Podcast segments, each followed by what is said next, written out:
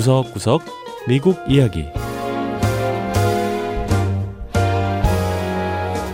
미국 곳곳의 다양한 모습과 진솔한 미국인의 이야기를 전해드리는 구석구석 미국 이야기 김현숙입니다. 워싱턴 DC에는 매년 수백 개의 새로운 식당이 우후죽순처럼 생겨납니다.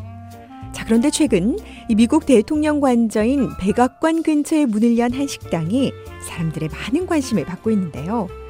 맛도 맛이지만 미국에 사는 다양한 이민자들에게서 영감을 받은 식당이란 점에서 화제가 되고 있습니다. 세계의 정치의 수도인 워싱턴 DC에 자리 잡은 식당답게 요리와 정치 그리고 국제사회를 아우르는 이 독특한 식당을 찾아가 보죠. 첫 번째 이야기 워싱턴 DC의 이민자 요리 식당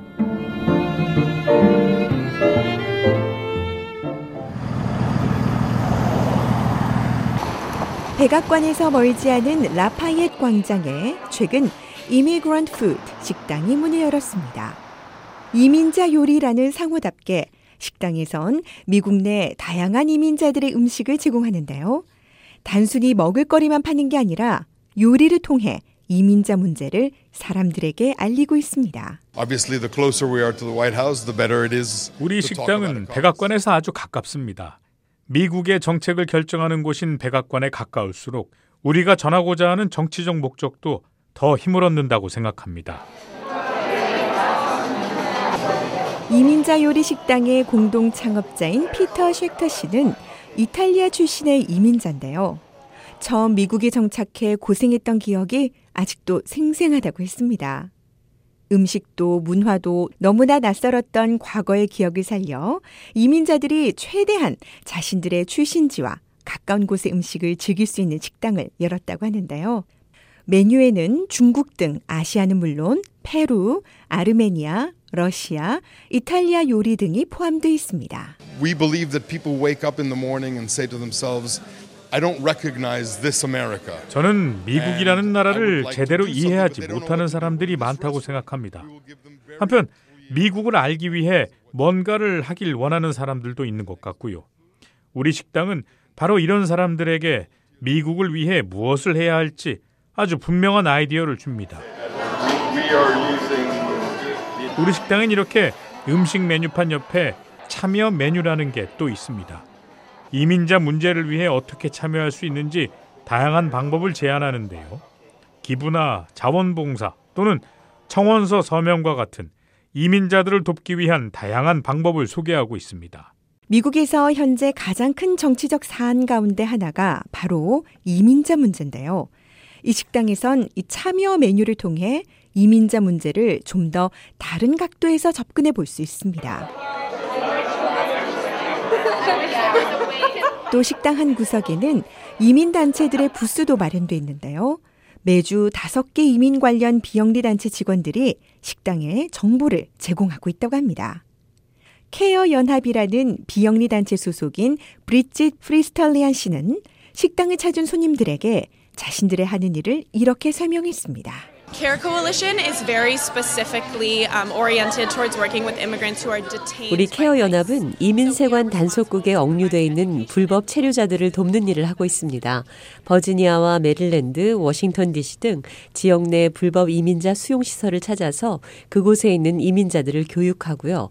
법률 서비스 등도 제공하고 있습니다. 식당을 찾은 손님들은 맛있는 식사를 하며 어려운 처지에 있는 사람들을 도울 기회를 얻을 수가 있어서 좋다고 했습니다. It's such a great message. Well, first of all, I've heard the food is great. 정말 멋진 메시지를 전달하는 식당인 것 같아요. 우선 음식 맛이 정말 좋다고 들었고요. 게다가 다양한 이민자들의 음식과 문화를 즐길 수가 있죠. 바로 이런 것들이 미국을 위대하게 만든다고 생각합니다. 전 세계 곳곳에서 온 사람들의 음식과 문화를 경험할 수 있다는 점에서 정말 특별한 식당이에요. 사실 워싱턴 DC 사람들이 이런 걸 좋아해요. 어, 저는 국제기구인 세계은행에서 일하거든요. 우리 팀만 봐도 정말 다양한 국적의 사람들이 모여 있죠. 그런데 이 식당엔 워낙 다양한 지역의 음식을 파니까 함께 식사하기에 더없이 좋은 곳인 것 같아요. 이민자 요리 식당 운영진은 자신들의 식당을 통해 사람들이 서로를 더 잘 이해하고 또 유대감을 갖기를 기대한다고 했는데요. 맛있는 식사 한 끼를 하고 나면 이민자 문제와 관련해 훨씬 더 균형 잡힌 생각을 갖게 될 거라고 장담했습니다.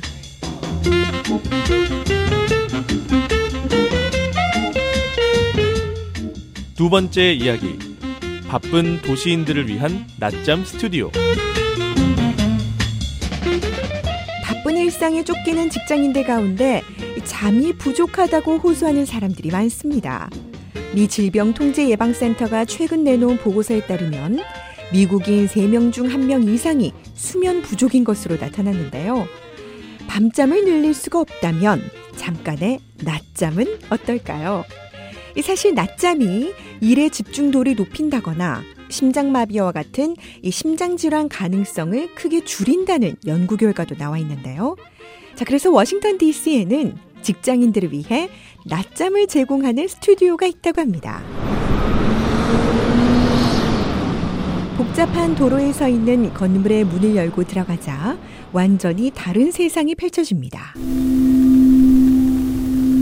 징소리 같은 은은한 소리에 어두운 조명과 쾌적한 온도까지 머리만 닿으면 금방 잠이 들 것 같은 이곳은 리차지 파워냅 스튜디오입니다. 재충전을 뜻하는 영어 단어 리차지를 떠올리게 하는 이 수면 시설의 관리자인 마리아 홀세 헤르난데스 씨는 파워냅은 일반적인 냅, 그러니까 낮잠과는 조금 다르다고 했습니다. What really a power nap is is that in between state. 파워냅은 원기 회복을 위한 낮잠입니다. 뇌가 완전히 깬 상태와 잠든 상태의 중간 지점쯤에 있는 건데요. 그러면 뇌파가 낮아지면서 휴식을 취하기에 아주 좋은 상태가 되죠. 파워냅은 그러니까 꼭 잠이 들 필요는 없습니다. 그저 편안한 상태에서 좀 쉬고 나면 훨씬 기분이 좋아지고 에너지도 생기고요. 다시 일터로 돌아가서 업무를 볼 때 생산성도 높아집니다. 이런 파워냅은 1990년대 미국의 심리학자인 제임스 마스 박사에 의해 구한됐습니다. 파워냅은 30분을 넘기지 않는 것이 원칙이고요. 어두운 조명과 시원한 온도, 그리고 조용한 환경만 갖춰진다면 굳이 잠들지 않아도 됩니다. 이 낮잠 스튜디오를 찾은 손님들은 잠시의 휴식을 통해 생활이 바뀌었다고 했는데요. I'm nicer to people when I come, and if I 여기 다니기 시작한 이후로 사람들에게 훨씬 더 친절하게 대하게 됐어요. 한두 주 낮잠 스튜디오를 찾지 않으면 확실히 스트레스를 많이 받는 게 느껴집니다. 저는 명상이나 휴식을 늘 좋아했어요. 그런데 제가 최근 출산을 해서 집에 5개월 된 아기가 있거든요. 집에선 명상을 꿈도 못 꾸죠.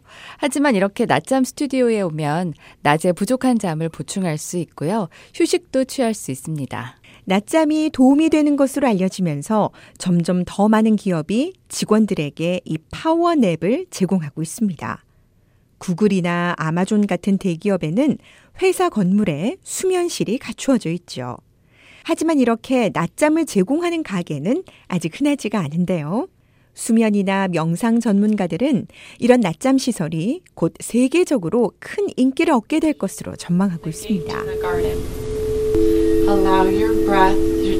리차지 낮잠 스튜디오에서 명상을 가르치는 제키 크라코스키 씨의 설명입니다. 파워냅 문화가 퍼지기 시작하면 언젠가 낮잠 시설이 하나의 사회적 공간이 될 것으로 생각합니다.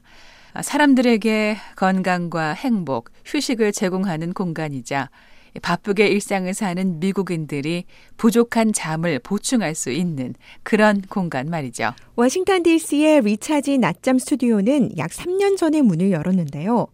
20분간 파워냅을 즐기는 데 비용은 9달러라고 합니다. 이 낮잠 스튜디오에서 편안한 휴식을 끝낸 사람들 들어올 때와는 달리 한층 편안해진 표정으로 남은 하루를 새롭게 시작하고 있었습니다. 네, 구석구석 미국 이야기. 다음 주에는 미국의 또 다른 곳에 숨어 있는 이야기와 함께 여러분 다시 찾아오겠습니다. 함께 해주신 여러분 고맙습니다.